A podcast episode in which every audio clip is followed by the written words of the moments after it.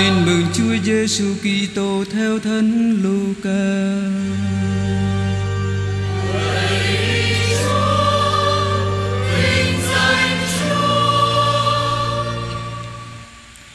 Khi ấy, Đức Giêsu nói với mọi người rằng: Ai muốn theo tôi phải từ bỏ chính mình, vác thập giá mình hàng ngày mà theo. Quả vậy, ai muốn cứu mạng sống mình thì sẽ mất còn ai liều mất mạng sống mình vì tôi, Thì sẽ cứu được mạng sống ấy. Vì người nào được cả thế giới Mà phải đánh mất chính mình Hay là thiệt thân, Thì nào có lợi gì? Ai xấu hổ vì tôi Và những lời của tôi, Thì con người cũng sẽ xấu hổ vì kẻ ấy Khi người ngự đến trong vinh quang của mình, Của Chúa Cha và các thánh thiên thần. Đó là lời Chúa.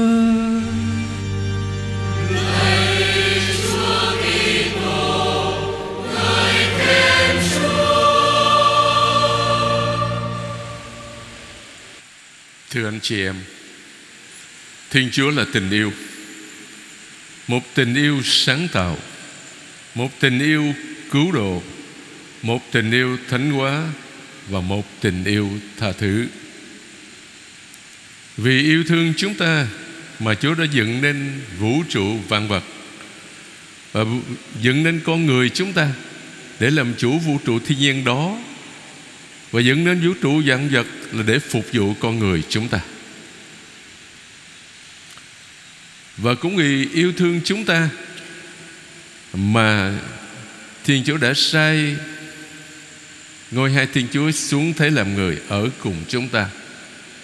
Rồi qua cái chết trên thập giá Để chuộc tội cho thiên hạ, Chuộc lại ơn làm nghĩa tử Của tất cả chúng ta, Để mỗi người chúng ta có thể gọi Thiên Chúa Một cách thân mật. Ấp ba Cha ơi, Cái tiếng đã mất từ khi ông bà tổ tông chúng ta phạm tội Trong vườn địa đàng. Bởi vì kiêu căng, Bởi vì bất tuân lệnh Chúa. Và tình yêu của Thiên Chúa còn là tình yêu thánh hóa. Chúa ban thánh thần để thánh hóa đời sống đức tin của mỗi người chúng ta. Ban thánh thần để soi sáng hướng dẫn chúng ta trong cuộc sống đức tin thường ngày. Không có ơn Chúa soi sáng hướng dẫn Nhiều khi chúng ta sẽ đi trật đường thưa anh chị em. Và tình yêu của Thiên Chúa còn là tình yêu tha thứ. Chúa không ngừng tha thứ mọi lỗi lầm, mọi thiếu sót của từng người chúng ta vì Chúa là tình yêu.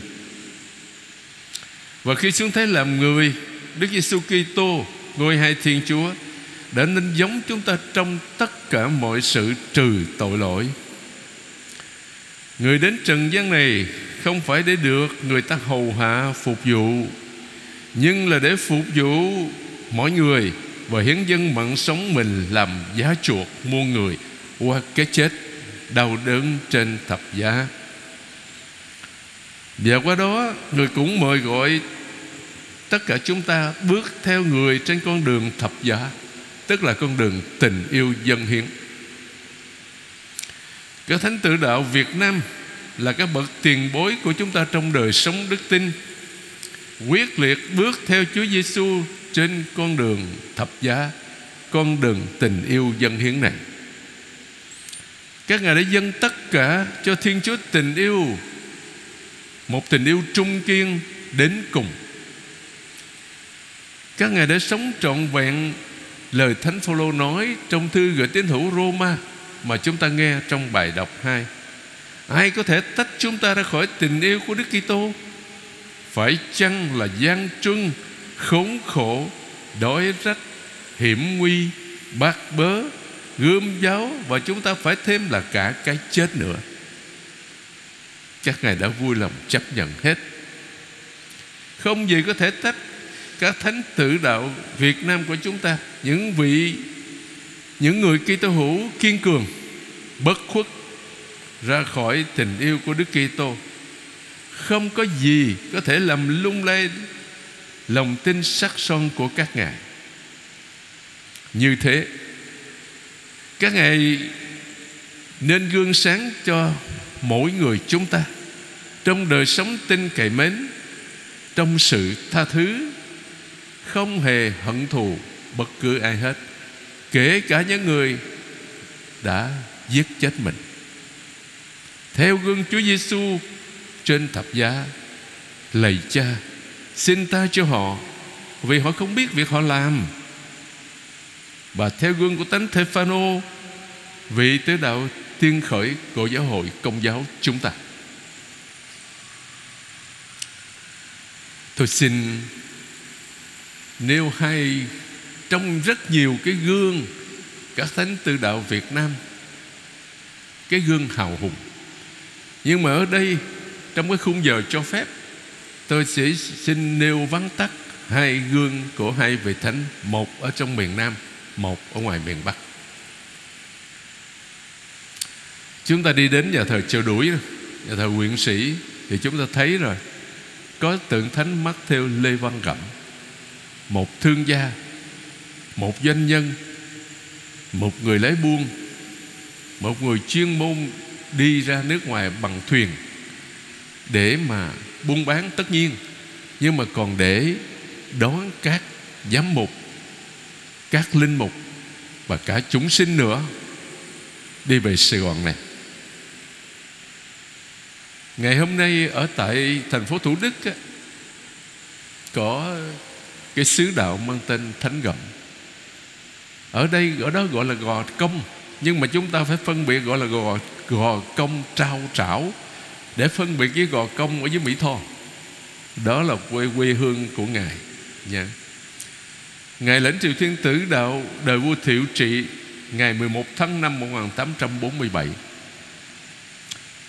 trong một lần mà ngài được trả lời cho bề trên lúc đó, đi nhiều lần rồi.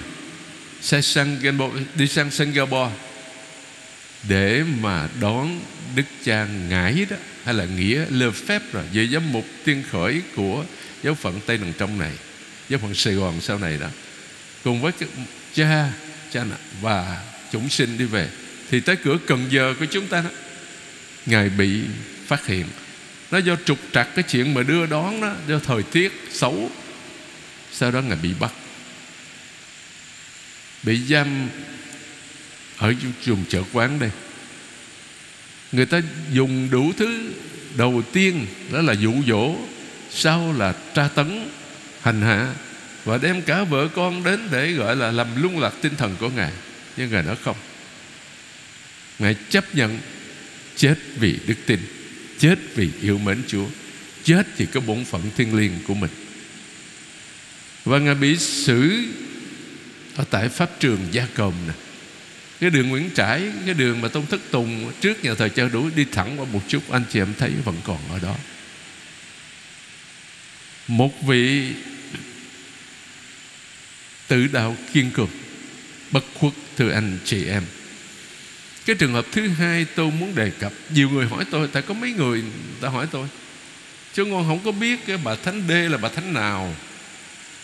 Tôi nói, thánh nữ a lê thị thành ở ngoài phát diệm, thuộc giáo phận phát diệm ngày hôm nay đó.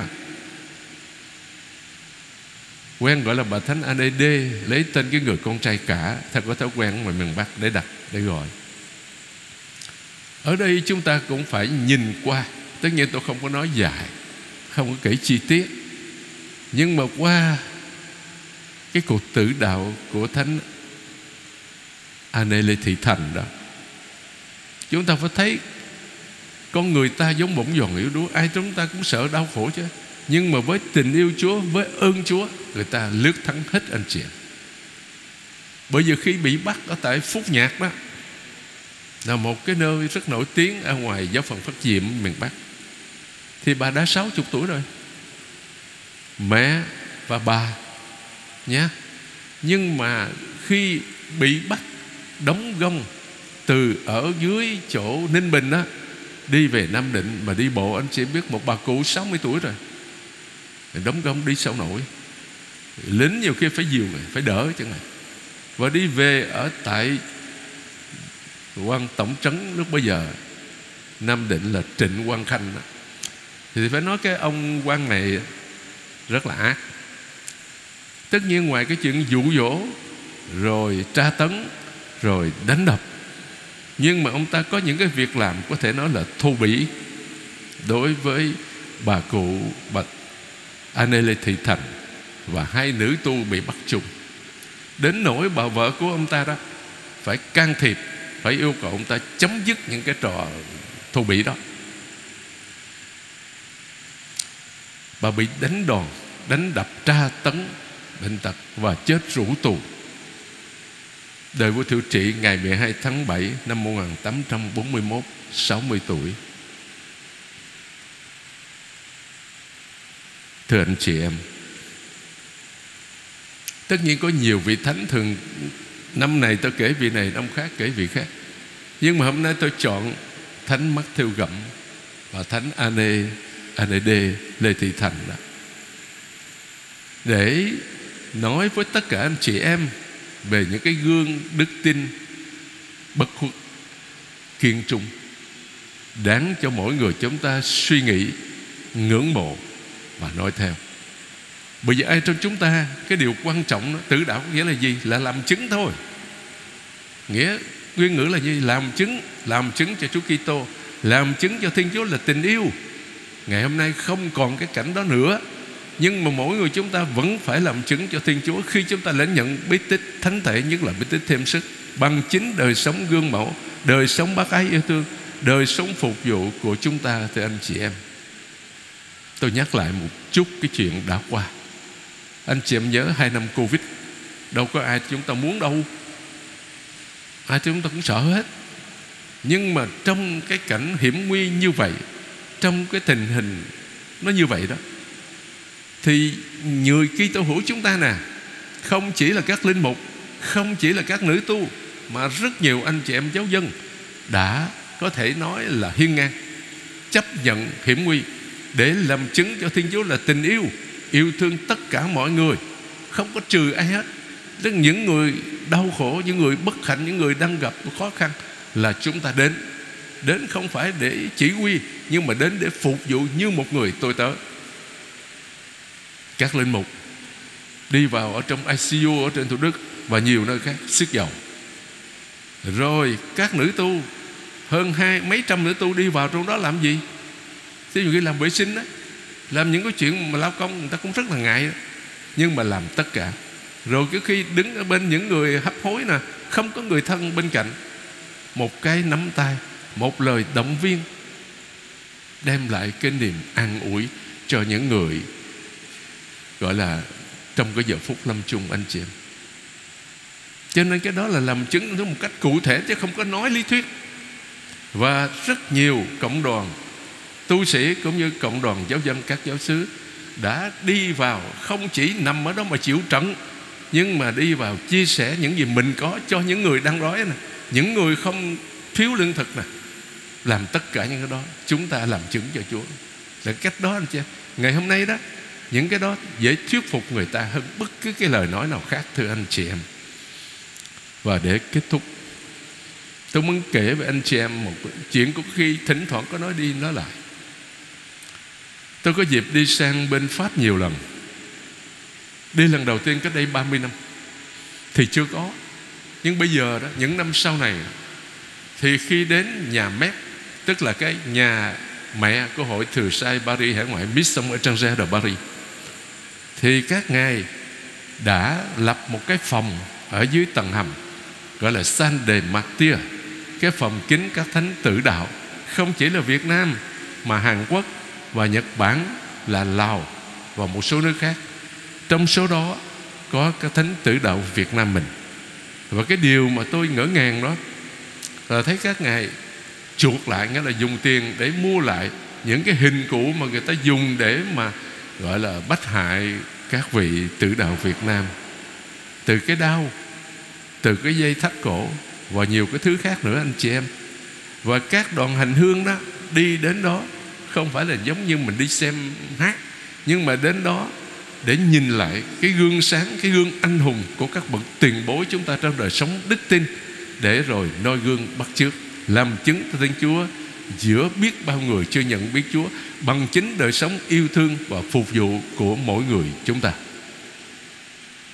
Trong thánh lễ chiều hôm nay, xin các thánh tư đạo Việt Nam là những bậc tiền nhân, những bậc tiền bối của chúng ta, là tổ tiên của chúng ta trong đời sống đức tin, chuyển cầu cùng Chúa cho mỗi người chúng ta biết luôn luôn hiên ngang sống đức tin đã lãnh nhận và luôn luôn can đảm làm chứng cho Thiên Chúa là tình yêu giữa biết bao người chưa nhận biết Chúa.